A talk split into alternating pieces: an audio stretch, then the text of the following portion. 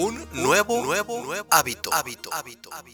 Estudios demuestran que se requiere de 21 días para desarrollar un hábito. Quiero animarte a que juntos tengamos 21 días de lectura de la palabra de Dios. Cada día contiene una porción de la Biblia, una pequeña reflexión y una acción para que la pongas en práctica durante el día. Es muy importante llevar a la práctica lo que leeremos cada día. Al finalizar estos 21 días, no solamente habrás desarrollado un buen hábito, sino que también tu vida será transformada a medida que avances. ¿Estás listo?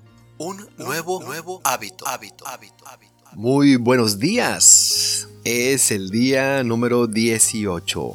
Ya casi terminamos. Y si tú hasta este momento sigues escuchando estas reflexiones, sigues formando un hábito, seguramente, como ya lo hemos dicho en ocasiones anteriores, podrás hacer ese hábito para la honra y gloria de Dios, tu vida será mejor, tu vida tendrá más paz y Dios te ayudará a cumplir los sueños, los deseos que Él ha puesto en tu corazón. En esta mañana quiero que leamos Efesios el capítulo 4, versículo 29, y dice de la siguiente manera, Ninguna palabra corrompida salga de vuestra boca, sino la que sea buena para la necesaria edificación, a fin de dar gracias a los oyentes.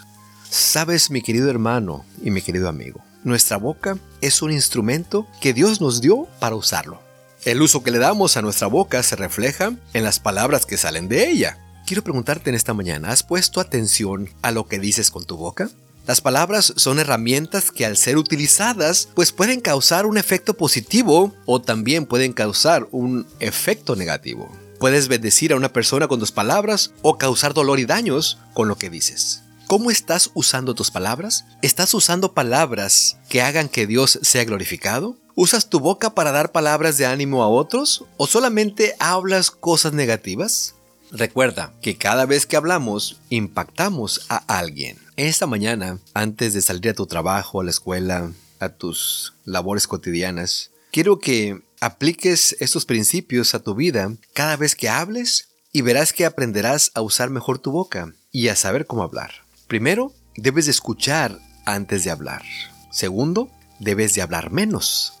Tercero, deja de excusarte. Cuarto, edifica a los demás hablando con bendición. Y quinto, compara lo que sale de tu boca con la palabra de Dios. Que el Señor te bendiga. Nos vemos mañana.